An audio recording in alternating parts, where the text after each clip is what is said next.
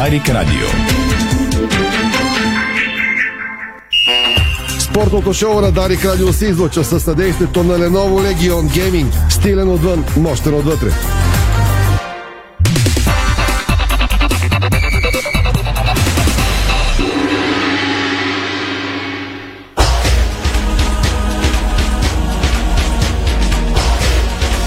Стана 17, това е Дарик Радио, започва спортното ни шоу. В следващите 60 минути ви очакват много любопитни новини, коментари, анализи, изобщо в седмица с много важни футболни и спортни събития. Подгряваме с най-важното от деня.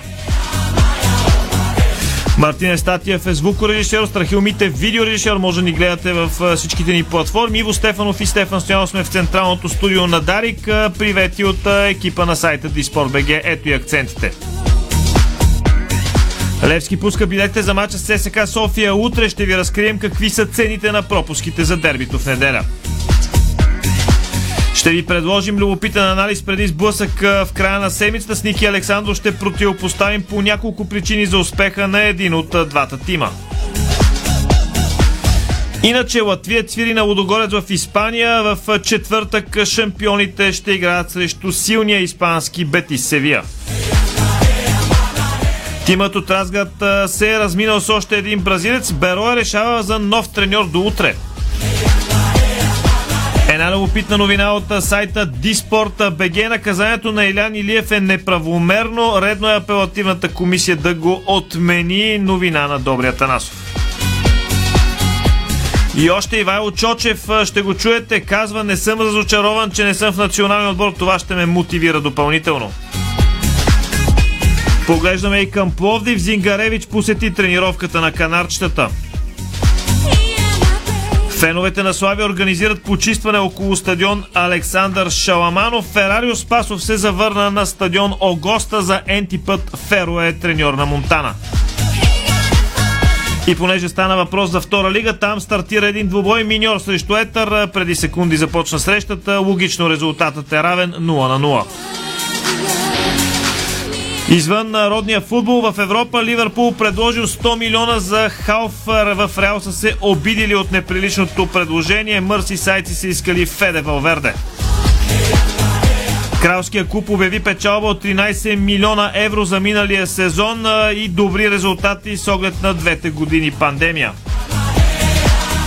Бивши играч на Ювентус казва, Вар беше въведен за да попречи на отбора да печели титли. Една новина свързана с български национал. Валио Антов остана без треньор в Италия. И още Барси и Атлетико намериха компромис за да спре безумието с Антуан Гризман. Неймар и Мбапе влязоха в конфликт и подпалиха съблекалната, образно казано разбира се. Барселона задържа един от най-големите си таланти с клауза от 1 милиард. Става дума за вундеркинда Гави. ПСЖ ще предложи нов договор на Лионел Меси. Клоп се ядоса на фотографи по време на пресконференция в стил Любо Пенев. Арсенал е заплашен от служебна загуба в Лига Европа, а Алан Пардио се разбра за двугодишен договор с гърци, така ще може да събира витамин Д в Солун. Вещите извън футбола сега от Иво Стефанов. Ето и най-важното до този момент в света на спорта. Николай Жирасков вече не е треньор на мъжкия национален отбор по волейбол. Ще чуете Любо Ганев и неговото изказване по темата. Разбира се и другите решения, които бяха взети на управителния съвет. Ансамблът провежда своята подиум тренировка от 17 часа и 30 минути. Утре пък започва световното с квалификациите на обръч и топка. Христова се класира на полуфиналите на световния шампионат по борба. Селишка отпадна с контузия. А по-късно днес е и финалът с участието на Едмонд Назарян до 60 кг класически стил след 20 часа. България ще бъде представена от 8 боксери на турнира Златната ръкавица в Сърбия. Антони Джошуа при условията на Тайсън Фюри битката за пояса на WC ще бъде проведен през декември. Британското шоу на боксовия ринг ще се състои през декември месец със сигурност. Ще бъде много голямо зрелището. Украина отказа участие на Европейското първенство по самбо в Сърбия заради допускането на руски и беларуски представители до състезанието а пилотът на Уилямс Алекс Албан с осложнения след операцията от апандецит, така че може да пропусне следващото е, състезание в Формула 1. Иначе, що се касае до матча във втора лига между Миньор и Етър, новината там е, че Димитър Бербатов е удостоил с присъствието си сблъсъка на стадиона на Мира между чуковете и болярите. Ние продължаваме с реклами и след това не точно между чука и наковалнята, но ще се опитаме да ви покажем по-различен поглед върху шансовете на сини и червени преди сблъсъка между тях в неделя. Дарик Противопожарни врати Хьорман. Защитата и безопасността са на първо място. Пожароустойчиви и димозащитни врати, произведени по най-високи стандарти. Врати Хьорман. Произведени в Германия. С грижа за бъдещето. Застраховка правна помощ при пътно-транспортно происшествие от застрахователно дружество Евроинс. Предлага адвокатска защита и представителство при пътно-транспортно происшествие с пострадали лица. Адвокатски услуги, консултации. Застраховката се предлага заедно с застраховка гражданска отговорност на автомобилистите. За контакт ptphelp.euroins.bg Съгласно общите условия на застраховката.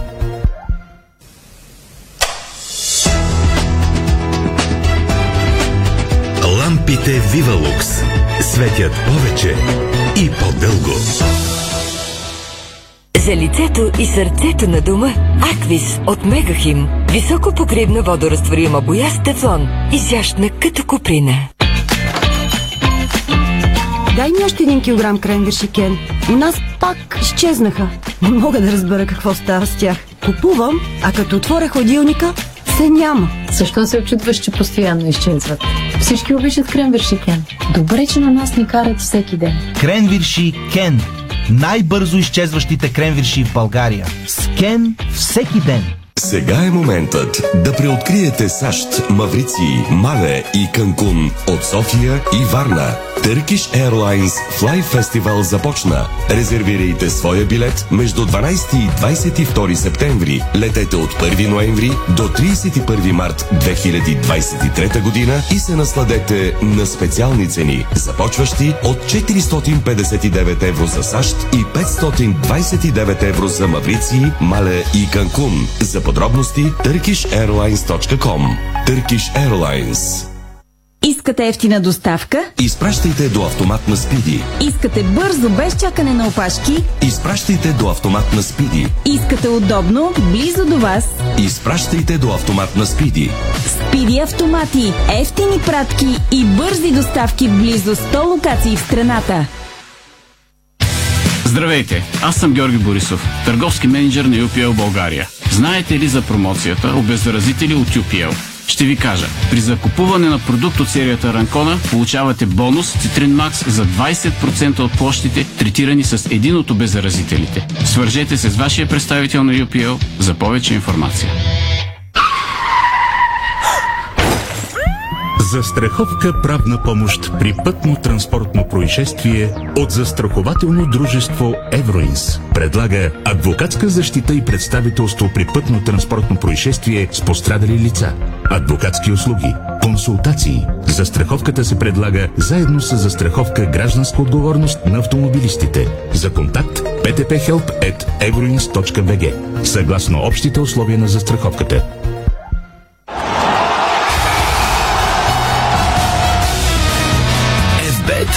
Тръпката е навсякъде. Бонусите са важни. 200 лева за спорт и 1500 лева за казино. Дарик.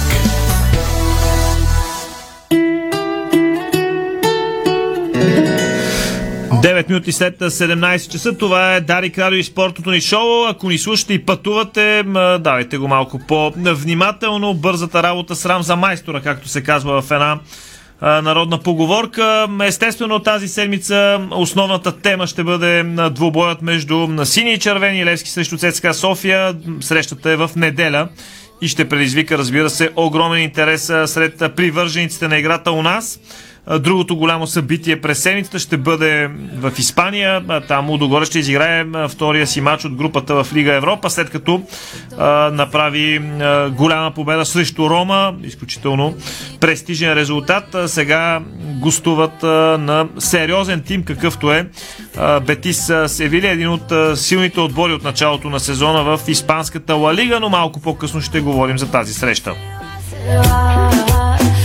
Започваме с новина, наше проучване, което направихме. Разбрахме, че билетите за мача между сини и червени ще бъдат пуснати утре, което е напълно логично време му е да бъдат пуснати тези пропуски в продажба, като се очаква билетите да бъдат с цена от а, 20 и 10 лева. 20 лева билетите за централните сектори А и В. В сектор А ще бъдат настанени феновете на Левски, в В тези на червените, в секторите Б и Г билетите ще бъдат по-ефтини, по 10 а, лева. По принцип, двата отбора винаги се договарят. Следващия матч, когато тима от стадион Българска армия е домакин на националния стадион Васил Левски. Цените ще бъдат същите, просто секторите ще бъдат обърнати. Говорим за централните, разбира се, така че чакаме това да се появи като официална новина и след това, разбира се, феновете да се активизират и да си купуват билети. Левски има над 5500 абонаментни карти, така че тези хора ще могат да влезат, разбира се, срещу абонаментните карти, които са си закупили в първите седмици на сезона. Нещо друго около двата отбора. Левски в момента провежда своята тренировка, като сините се надяват на чудо с Ноа Сонко Сумберг, той да бъде готов за двобоя срещу червените, докато с по-добри шансове да може да играе в матча е Жереми Петрис. При червените няма сериозни проблеми, само младият Дончев е с някаква травма, но като цяло Саши Илич ще може да разчита на всичко най-добро. Към края на седмицата се надяваме и от двата тренерски щаба, разбира се, да дадат пресконференции. За сините не се и съмняваме, най-вероятно това ще се случи в съботния ден. Стоил винаги говори ден преди даден двубой, матч е в неделя, така че е логично неговият брифинг да бъде в събота. И докато отборите все още не говорят, все още леко са се, така, се ориентират в обстановката в началото на тази дълга седмица, тъй като матча е чак в неделя, ние потърсихме друга гледна точка на всичко, което се случва с Ники Александров.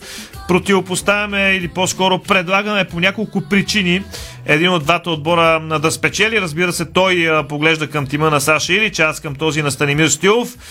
Червените са гости, така че даваме думата първо на тях. Какво смята, че Ники, какво смята Ники, че е предимство за червените, кои пунктове могат да се окажат като опорни точки за тях, за да вземат лютото дерби срещу Левски на Маристилов. Да чуем сега от него. Четири причини ЦСК да победи Левски. Първа причина – по-дългата резервна скамейка. Това със сигурност е сред основните причини. И тук не става въпрос за самото количество, с което Саша Илич разполага. Сърбинът вече доказа, че умее доста сполучливо да ротира своя състав, да дава възможност на всички налични играчи да записват равномерно количество игрови минути. Това би трябвало да означава, че всеки един е готов да попадне в титулярен състав за даден матч. Да не пропускаме и факта, че Илич твърде рано спрямо средните стандарти извършва своите смени по време на двубойте. Категорично не е привърженик на късните промени, които се правят за бавене на времето. Но в ЦСК никога не се знае със сигурност кой ще е титуляр, може би освен вратаря Босато, кой изобщо ще попадне в групата, като твърде често се дава пълна почивка на важни играчи за сметка на използването на други. Надниквайки за кратко в двора на съперника, там по-скоро се забелязва използването на едно твърдо ядро от играчи, дали по принуда или по чисто треньорско желание, но в Левски далеч не се правят толкова много промени за всеки от мачовете, колкото в ЦСК. При червените разлика от 5-6 до 7 футболисти спрямо предишния титулярен състав е нещо обичайно. Като цяло, дългата резервна скамейка винаги е било предимство. Втора причина – по-добрата форма и настроение – Някак между другото, ЦСК навърза 6 поредни победи в първенството и скочи на първото място заедно с Лодогорец. При това с два мача по-малко. Без да блести, без да показва някакви зашеметяващи изяви, без фурори, червените просто усърдно, рутинно и постоянно трупаха победа след победа, точки след точки и в момента имат 22 от 24 възможни. Повече от добър старт. Двобоят срещу Славия бе важен по няколко причини. Разбира се, да бъде продължена тази поредица, освен това да се влезе с победа, съответно с по-добро настроение и самочувствие в дербито срещу Лески. И тази цел е постигната. Червените ще се изправят срещу сините и с доста по-добър точков актив, което също от своя страна е причина за по-спокойна игра на терена. Дали е заслуга на самия треньор на последните седмици, особено след отпадането от Базел, преминаха спокойно, без някакви катаклизми.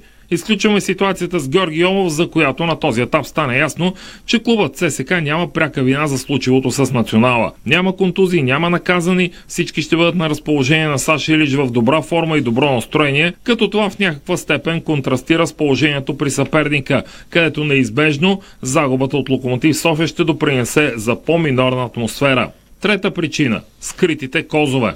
ЦСК представи официално трима нови офанзивни футболисти през изминалата седмица. Колумбиеца Марселино Кареасо, арменеца Жириер Шагоян и младото родно крило Симеон Александров, дошъл от септември, след доста добро начало за него в сезона. Никой от тях не можа да бъде уреден за двобоя с Славия поради краткото време, но има вариант те да бъдат картотекирани за дербито в неделя. Двама от тях, Шагоян и Александров, са във форма, тъй като са играли официални матчове буквално дни преди да преминат в ЦСК ще бъде доста сериозна изненада за противника, ако Саша Илич реши да пусне някой от новите играчи. Синият тренерски щаб няма как да е подготвен за такъв ход, който може да се окаже сериозен скрит такъв от страна на ЦСК.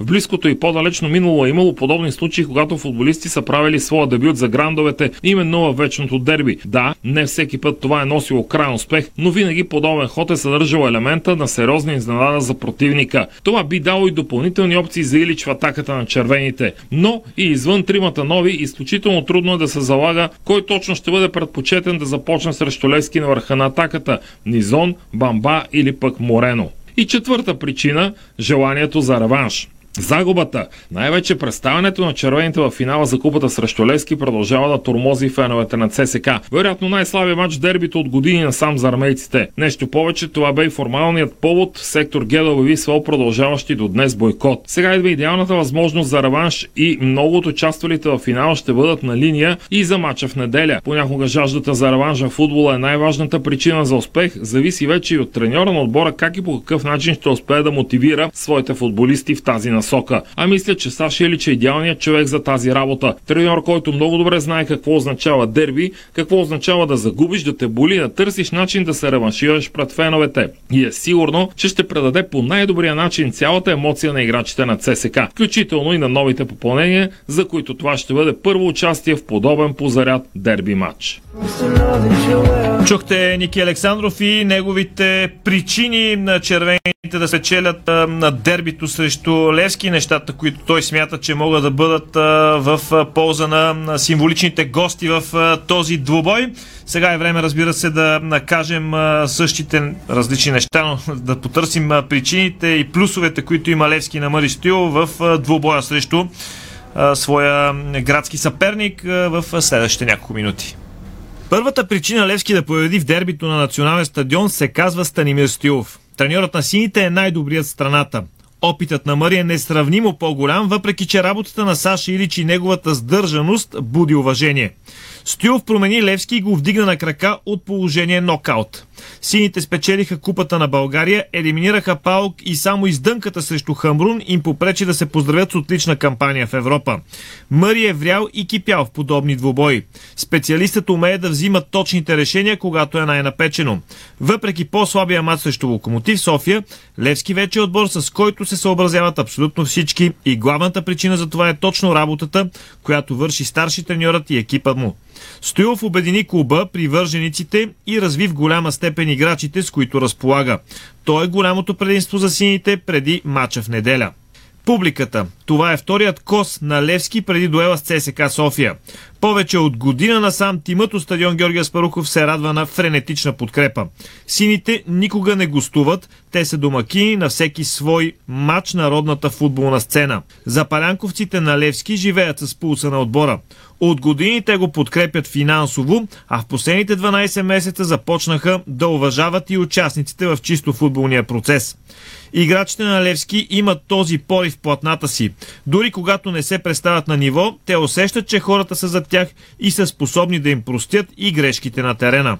От другата страна, проблемите са известни и това дава още повече добавена стойност на случващото се в секторите с привържениците на Левски. Сините едва ли имат някакви съмнения, че техните места ще са пълни до крайен предел по време на срещата. Това не решава мачовете, но е допълнителен допинг и то позволен, разбира се. Скоростта е третото оръжие, което може да даде бонус на Левски срещу ЦСК София. Смея да твърдя, че сините играят по-бърз футбол от своя съперник, което е важен компонент в модерния футбол. Намериха се доста критици на най-острите играчи в Левски, бразилците Уелтон и Роналдо, но бъдете сигурни, че те живеят точно за големите мачове. Особено първият е футболист, който обожава да се изявява пред пълните трибуни. Бързината е фактор, който може да изиграе ключова роля в срещата между играчите на Мари Стюлов и тези на Саша Илич. Левски вече изигра три матча срещу отбор, който се опитва да играе футбол. Двата спалки срещата за Суперкупата с Лудогорец показаха, че столичани умеят да атакуват бързо, опасно и най-вече резултатно. Едва ли играчите от стадион Българска армия ще предприемат дефанзивен подход в този матч. Опитът е друго качество, което често наклонява везните в срещи от този характер. Левски има много млад отбор, но повече шампиони от своя неделен противник. Ивелин Попов, Георги Миланов и Николай Михайлов са спечелили доста. Тримата са ставали шампиони и то в сериозни първенства. Печели са при за играч на годината и са играли много матчове под голямо напрежение. Дори да не бъдат титуляри и тримата, те са задължени да поведат по-младите си колеги. Ники Михайлов спокойно може да бъде ментор на Памен Андреев, а Попето и Миланов да поведат младите момчета като Кръстев, Кордоба, Галчев, Марин Петков и Асен Митков. Левски има много повече българи в своите редици, които със сигурност знаят колко е важен крайният изход от този матч. Последният матч. Знам какво направи миналото лято. Финалът за Купата на България, който се игра на 15 май, е смятан за един от най-важните двобои от поне 10 години назад. Излишно е да обяснявам защо. В неделя ще се играе матч от първенството, което е още в началото и те първа ще има много издания на битката между сини и червени. Онзи матч обаче беше на живот и смърт. Всички знаят кой го спечели. Знаят го и футболистите на двата отбора, много от които взеха участие във въпросния финал. Играчите на Левски никога няма да забравят онази среща. Съперниците им също. Както и феновете, разбира се. Този матч все още има влияние и това не бива да се пренебрегва. Толкова за сини и червени. Разбира се, ако се появи новина, ако от Футболния съюз, да кажем, обяват съдийската бригада на този двобой, не знам дали ще се случи днес или утре, това ще ви уведомим в ефира на Дарик, ако е по-късно и в сайта Disport.bg.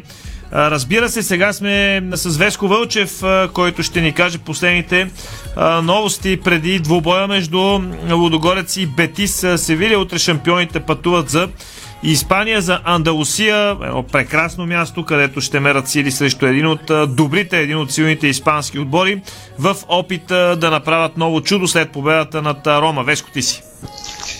Добър ден, след добър ден на слушателите на Дарик Радио. Да, след победата срещу Рома вече самочувствието е доста по-различно за българския шампион, особено дошло след две поредни години в груповата фаза в Лига Европа, където така и отбора не успя да постигне победа а след тези две години а, дойде и мача срещу Рома. А сега и гостуването на а, Бетис, естествено, в Севилия със сигурност ще е много, много по-трудно, отколкото а, срещу Рома, а пък и а, отбора от а, Севилия вече ще има едно на ум, че а, тима на Удогорец не е толкова безопасен, колкото а, първоначално, когато бе изтегнен жребия в груповата фаза, се смяташе, че а, първо и второ място ще бъдат със сигурност за Бетис и Рома. Не, че това се е променило по някакъв начин, но в крайна сметка Удогорец успя да вземе три точки от Рома. Бетис пък успя да спечели очаквано срещу а, Хик Хелзинки, така че матча в Севиля ще е много а, любопитен. Добрата новина за Анте Шимуджи е, че реално той няма някакви сериозни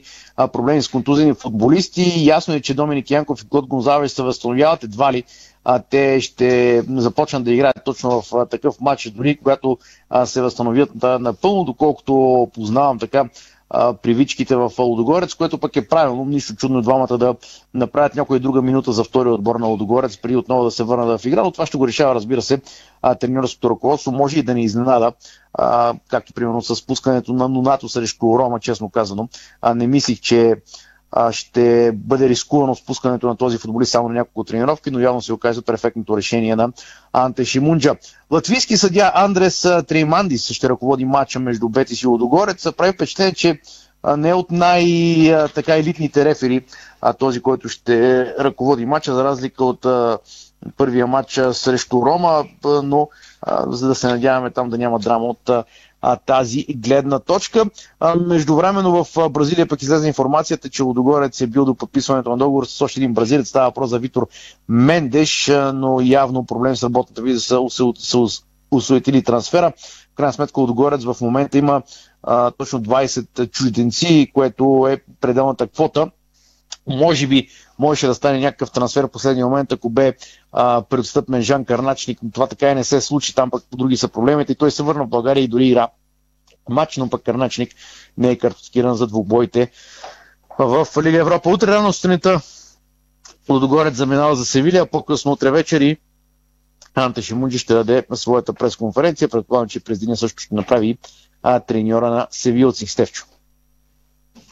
Добре, Веско, благодаря ти. Утре следим, разбира се, и отразяваме какво казват от лагера на Водогорец преди отпътуването и след пристигането в Севилия, където Бетис и Лудогорец ще играят в четвъртък матч, който естествено предаваме пряко в ефира на Дарик Радио. Време е за втория рекламен блог в спортното шоу на Дарик, след което ще научим последните новини около Берое. Там има треньорска криза, след като Хупчев като от изневиделица си тръгва. А какъв ще е новия треньор, какво се случва при Зарали, ще разберем от Иво Стефанов. После ще чуем и Ивайло Чочев и много интересни международни, а и български футболни и не само футболни новини, разбира се. Българско национално Дарик Радио. Дарик.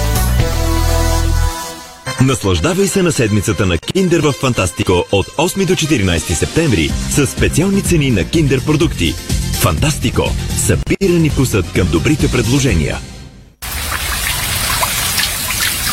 Нашите гранитогреси с коефициент на противоплъзгане R12 предпазват от падане и неприятни инциденти в банята, спа-зоната и около басейна. Цялата баня. Детайлите винаги са важни. София, булевард Цветан Лазаров 71. Варна, булевард Цар Освободител 261. Сима цялата баня. 30 години експерти в банята.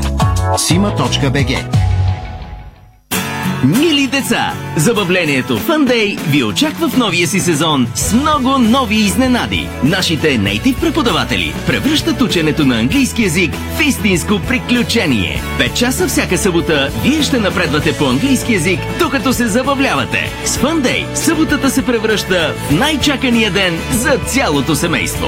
Отстъпки за ранни записвания до 20 септември. Повече за програмата на funday.bg. Понякога Бог изпраща изпитания за вярващите. Зловещия пламък на пожара в Аванти ние прозряхме това послание. Порядъчност, погълната от конкурентната злоба.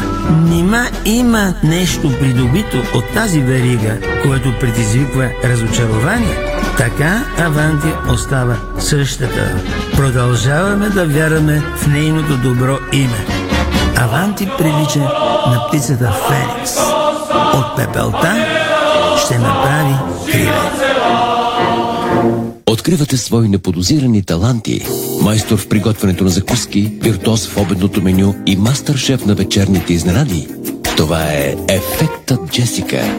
Вашата нова кухня от Джесика прави чудеса. Комфортна и модерна, стилна и вдъхновяваща. Джесика – перфектната кухня. Виж повече на jessica.bg. Дарик.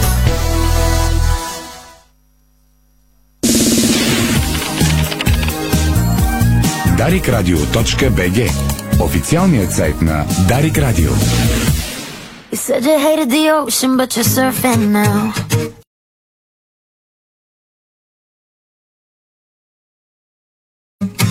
Това е Дарик Радио, вие сте с спортното ни шоу. 29 минути след 17 часа, 29 минута на матча от втора лига, дерби между Миньор и Етър, два отбора с достатъчно традиции в елита. Единият даже стал и шампион на България, сега във втора дивизия с различно престане от началото на сезона. До тук 0 на 0. Миньор удари една града. Етър пък имаше доста чисти положения, които момчета на Емо Луканов не успяха да реализират в мрежата на перничани.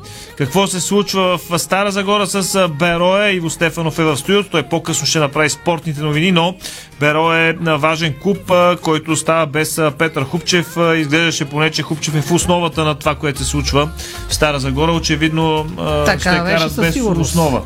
Не, по-скоро ще се опитат бързо да стабилизират ситуацията, тъй като а, трябва да бъде намерен нов наставник. От а, това, което имаме като информация, което може да споделим с нашите слушатели е, че Берое а, се очаква да има нов старши треньор за матча с Славия. Ръководството на клуба разглежда различни варианти за увакантения треньорски пост, а, след като Петър Хупчев се раздели по взаимно съгласие с Старозагорци и по наша информация шефовете на Берое водят интензивни преговори. Очаква се утре да бъде денят Хикс, ако така образно може да го определим, в който кажем, ще че- бъде обявено името на новия старши треньор. Колеги, сега не ми се цитира на Изус. а, Аз и вчера не исках а, да кажа, казах, че има различни имена. Варианта Живко Желев. М, има всякакви имена. Аз А, и вчера там има логика, казах, ще че... ти кажа каква е логиката. Преотстъпиха червените двама футболисти. не, не. Защо да не? А, не дей да търсиш а, подобни логики. Иначе той другото име по тази логика също може да стане, който е Ставен Белчев, тъй като той пък е тренер на втори. Да, и това е. Така, ако тръгваме да търсим някакви логики. Добре, но да не импровизираме. Да не импровизираме. Най-добре. А, Казах и вчера, че не съм по тези, които импровизират и че можеш веднага да започне с а, всякакъв вид а, спекулации. Да кажем и третото име, което спекулира е Ники Киров. Така, само ще кажа, че е, и Живко Желев и а, така Ставен Белчев бяха спекулирани като имена още през миналата зима и в крайна сметка Петър Хубчев а, застана начало на Берое. Това, което може да добавим е, че желанието на ръководството на Берое новия треньор да изведе отбор още в гостуването на Славия, което е в събота от 11-я кръг на FBET Лига. Това означава, че новия треньор веднага трябва да поеме юздите и да започне да се оправя с наличния потенциал, с който разполага. А пък Дари Края също така научи, че новият треньор на Берое със сигурност ще бъде българин, ето ще ограничим до там това, което имаме като 100% информация, че ще Понеже бъде българин, виждам няма да снимките, бъде... които си дал на Страхил Митев, нашия Така видеорежисьор, виждам Левон Апкарян на една Така от е. тях. Ю- Той като българин ли ще го бриме или като... Не, няма да е вариант.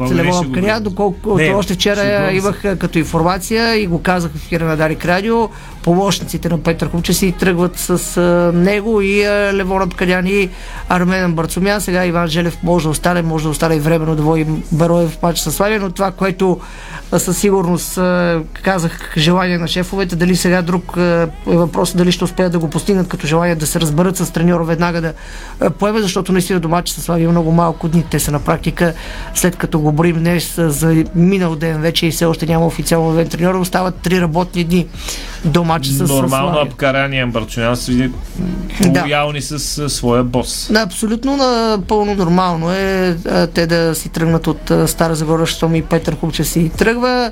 По принцип те са, ходят заедно в работния процес, който имат и го следват. Съвсем нормално е в крайна сметка екип да си работи заедно. Нещо друго любопитно, което да кажем за Беро е, че става един от футболните отбори в България, който ще има собствено пиво.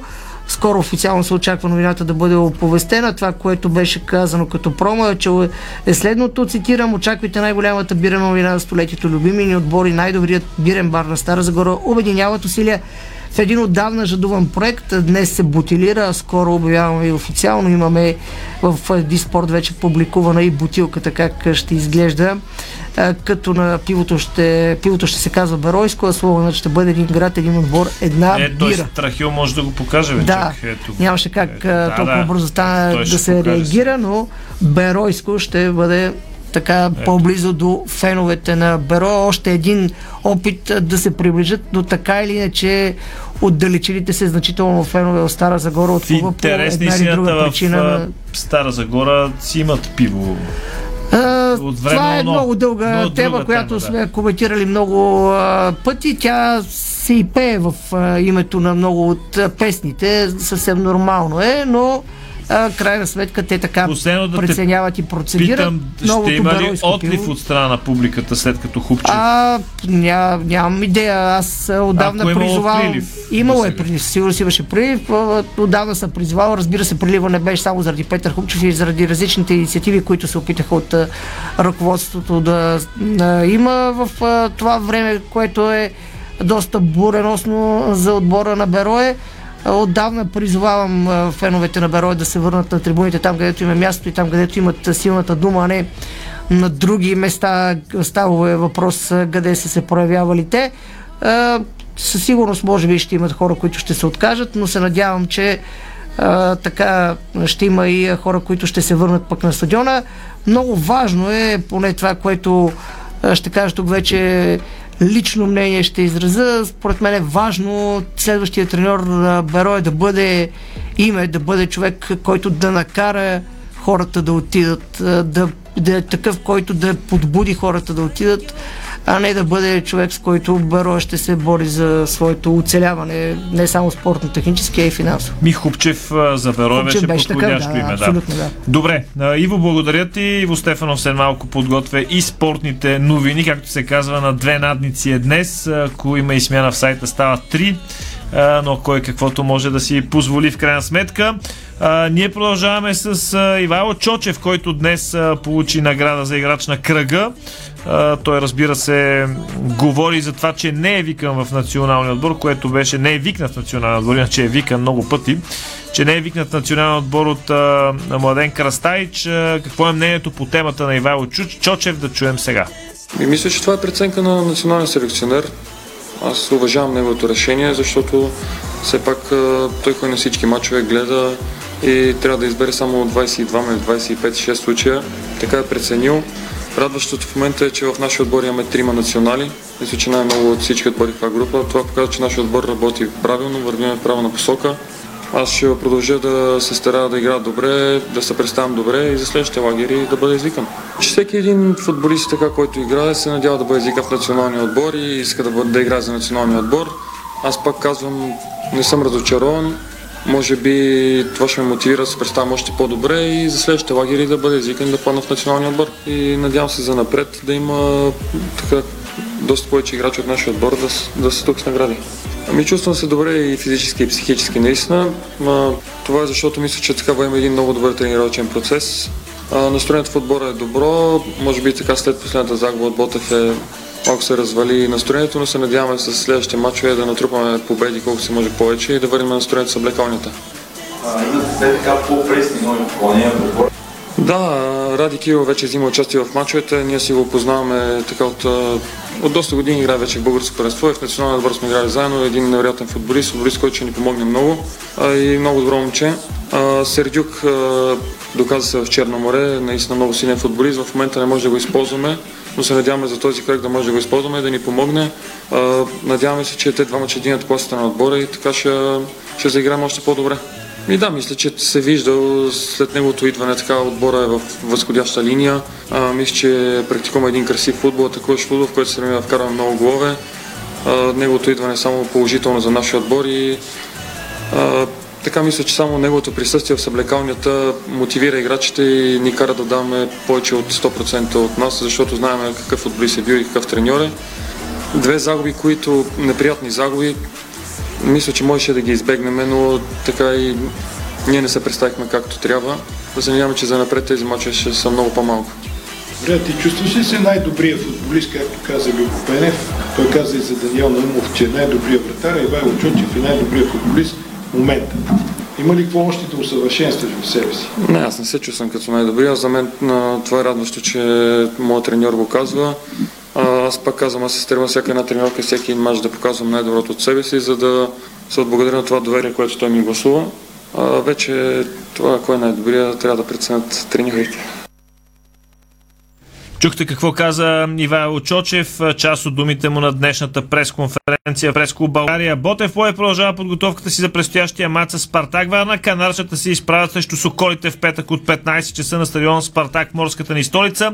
Във вторник заниманието на жълто-черните бе посетено от собственика на клуба Антон Зингаревич, съобщиха от тима. Шефът на Дивчани поздрави футболистите и щаба преди тренировката. Освен присъствието на Зингаревич, доброто настроение в тима бе при повдигнато и от все по-усилените тренировки на Тодор Неделев с всеки изминал ден капитанът на жълто-черните е поставен на, на по-сериозни физически изпитания. Стискаме палци Тошко Неделев да се завърне възможно най-бързо в а, игра, да е жив и здрав а, преди всичко, разбира се.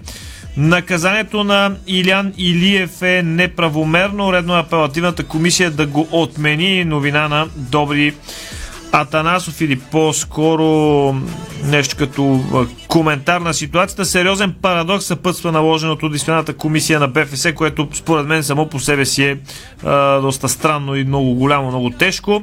Четири мача е наказанието. Санкцията от срещата от 9-я кръг срещу септември София. Оказа се, че за едно нарушение специалистите е санкциониран цели два пъти.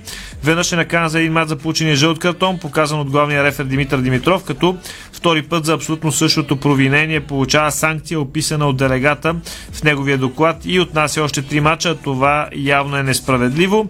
Още нещо любопитно, ако се вникне в официалната формулировка за наказанието, може да видите за какво става в а, сайта като цяло, сайта Диспорт като цяло не им е много симпатичен явно Илян Илиев или поне така изглежда отвън. А, с феновете на Слави организират почистване около стадион Александър Шаламанов. Ферарио Спасов се завърна на стадион Огоста, така че да внимава рибата около Монтана, защото Феро се навръща, пуска рок музиката, вади въдиците и започва да става страшно. Монтана, разбира се, и Ферарио Спасов са си една сериозна и дълга история. Ливърпул предложил 100 милиона за халфа на Реал Мадрид Федерико Валверде. Щеше да е прекалено Реал да продаде и него след като продаде Каземиро в Манчестър Юнайтед. Испанският шампион пък направи отчет на своето финансово състояние. 13 милиона евро е в плюс от последната година. Бивши играч на Ювентус Масимо Мауро казва, Вар беше въведен за да попречи на отбора да печели титли, което пък може би говори, че преди това съдите са свирили за да печелят титли от Ювентус или поне така се говореше в Италия.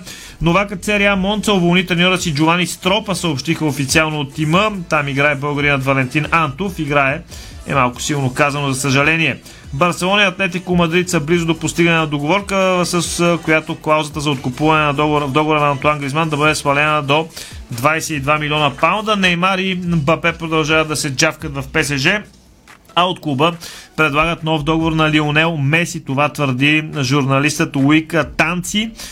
Сегашният договор на 35 годишният ас изтича през юни 2023 година и ще може да подпише нов такъв. Юрген Клоп се изнерви на фотографи по време на пресконференция, тъй като не можеше да чуе въпроса на репортерите заради звука на фотоапаратите. Доста е неприятно. Много пъти са ни прецакали така записите, които пускаме по радиото. Арсенал е заплашен от служебна загуба в Лига Европа, но взимат всички мерки да не се стигна до такава.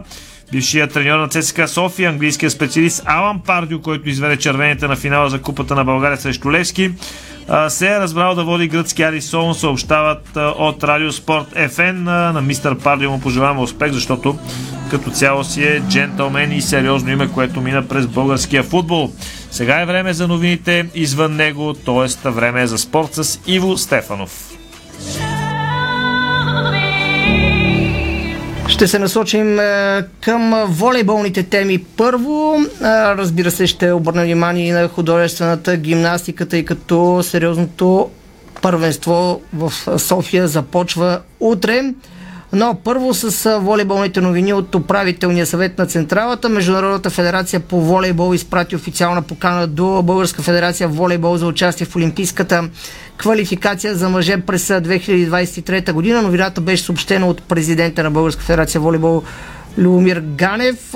България получи официално покана от Международната федерация по волейбол да участва в Олимпийската квалификация до година за мъжете. Трябва да потвърдим до 25 септември, каза Любоганев. Той допълни, че се очаква такава и за жените. Волейболистките на България в момента вземат 15-то място в световната ранглиста. България ще участва с два национални тима в предстоящите олимпийски квалификации за Париж.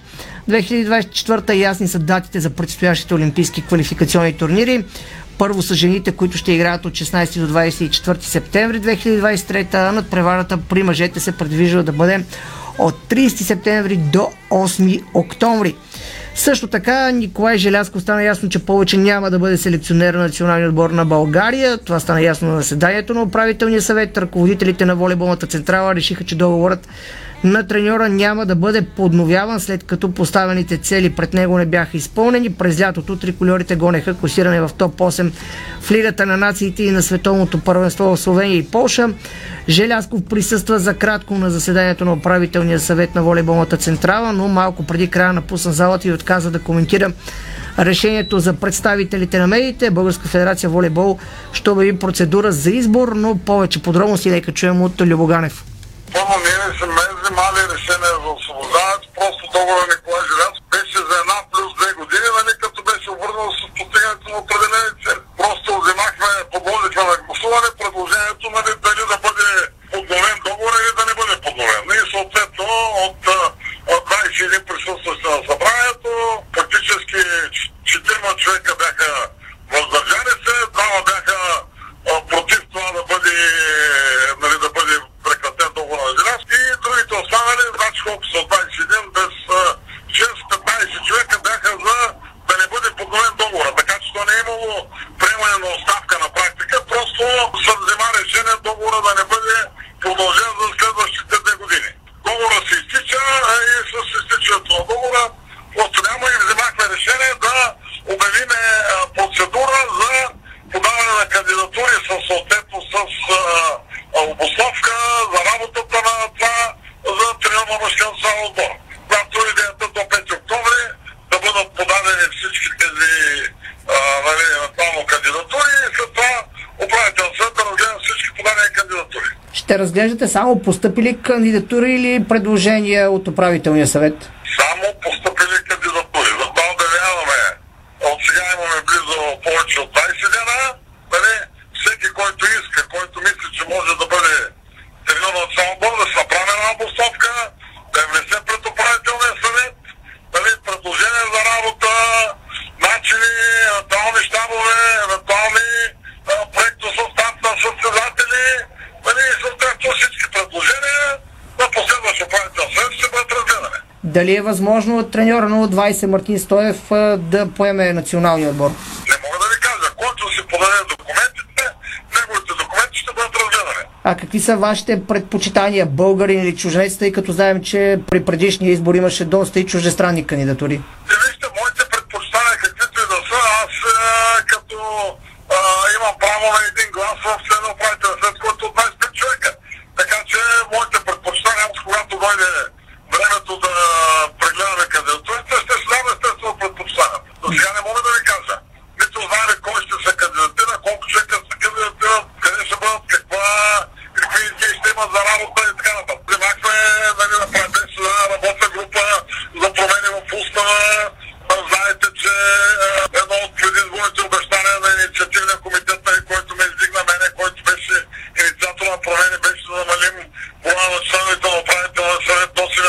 Africa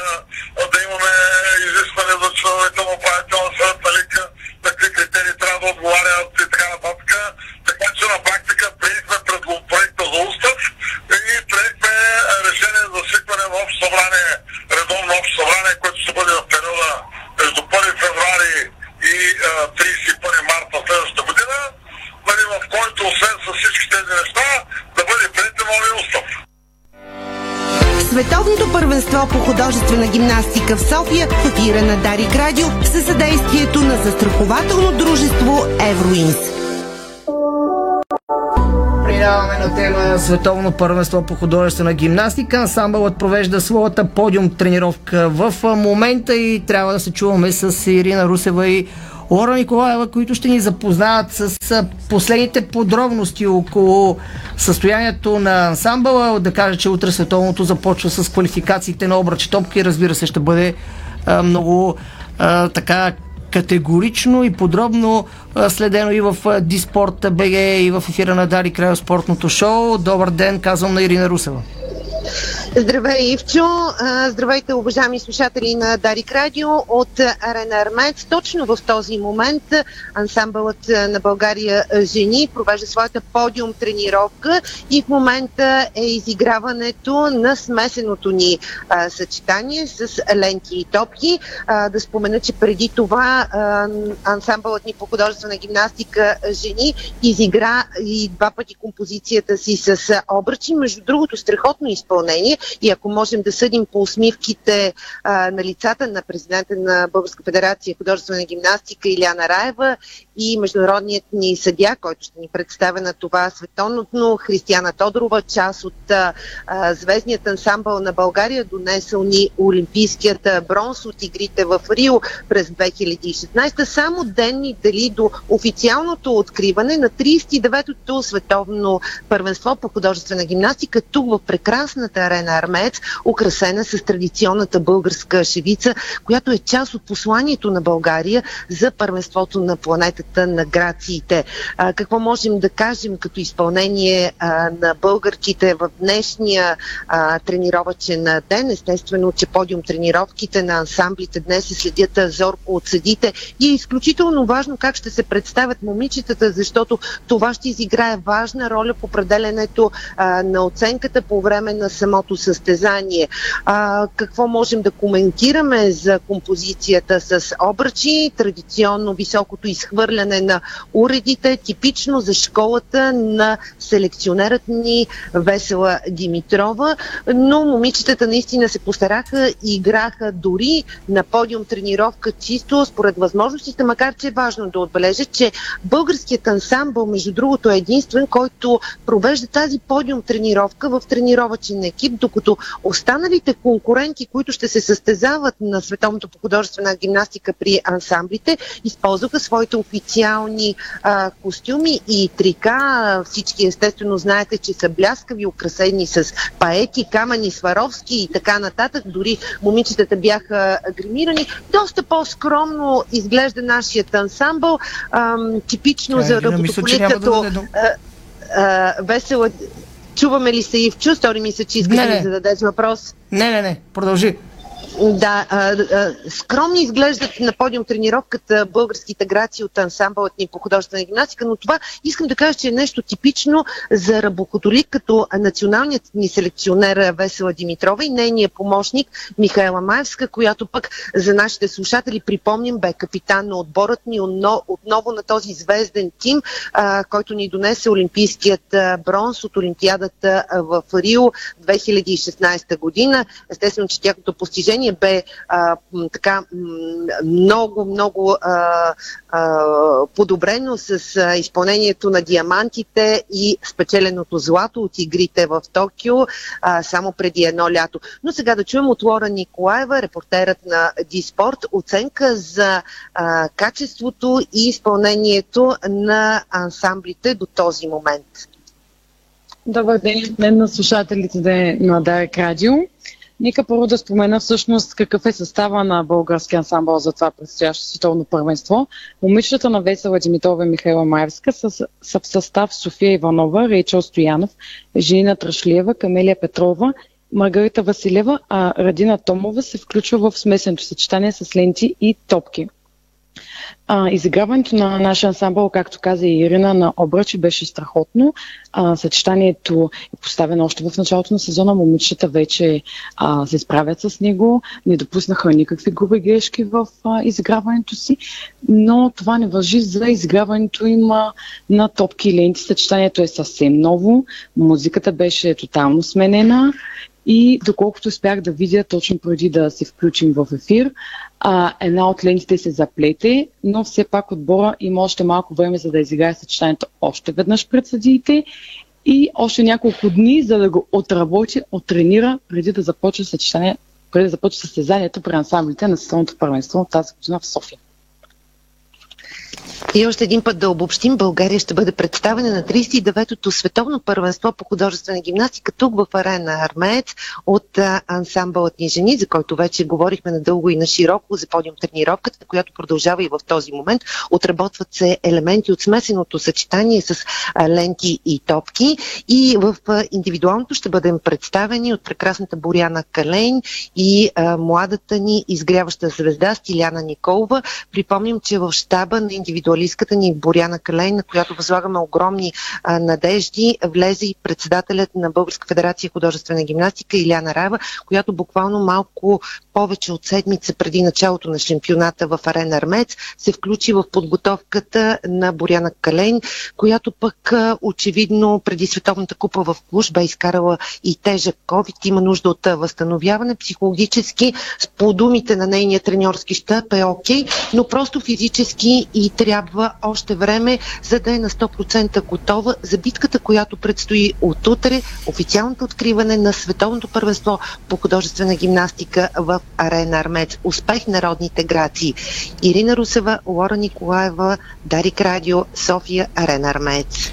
Благодаря на Лора Николаева и Ирина Русева за последните информации преди началото на световното първенство, неговото официално откриване, разбира се, 20 часа и 20 минути, а пък преди това ще станем свидетели на, на състезанията, които започват утре.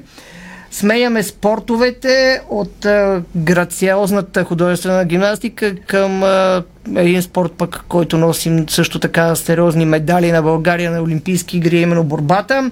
Мими Христова се класира на полуфинал в категория до 65 кг на световното първенство по борба в сръбската столица Белград. След малко а, трябва да бъде а, нейната битка за финала. От 17 часа и 45 минути започнаха тези битки полуфиналните.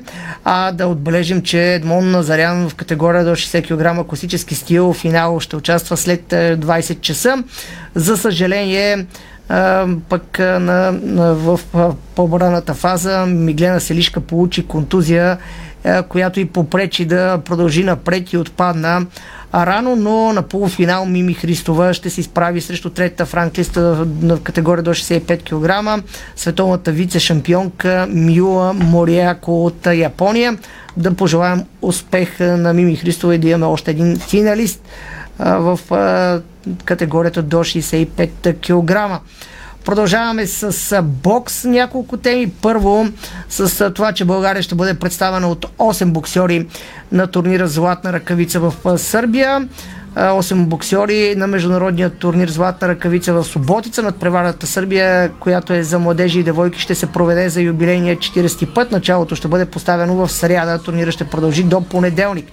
И сега към голямата новина на деня. Разбира се, всички тези новини около световното по художествена гимнастика и борбата остават някак сянката, след като Антони Джошуа прие условията на Тайсън Фюри и битката за полоса на WC ще бъде а, проведен през декември. Световната новина е това.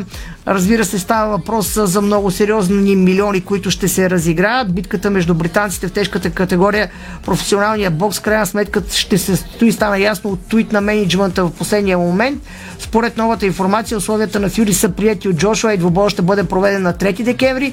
Менеджерската агенция обяви, че двамата са спрели временно разговорите след смъртта на кралица Елизабет II, но днес стана ясно, че всичко вече е уточнено. Детайлите все още не са известни, но миналата седмица шампионът по версията Световна боксов съвет WC Фюри каза, че предлага 40% от приходите на претендента за титлата Джошуа. Няма с какво да се извини, ще приеме. Не може да каже, че съм го прецакал и съм му дал 20 или 30%. Предложих на неговите хора 40% и им казах или да приемат, или да изчезват, каза Фюри. Ще има голям сблъсък със сигурност. Те първа много информации около това. И завършвам с акцент, че днес са първите четвърт финали от Европейското първенство по баскетбол. Испания срещу Финландия и със сигурност по-интересен сблъсък Германия срещу Гърция. Добре, днес тази вечер има и Шампионска лига, много футбол и спорт в Диспорт БГ. Останете с Дарик Радио, следват новини. Чао! Световното първенство по художествена гимнастика в София в ефира на Дарик Радио със съдействието на застрахователно дружество Евроинс. Спортното шоу на Дарик Радио се излучи със съдействието на Lenovo Legion Gaming. Стилен отвън, мощен отвътре. Дарик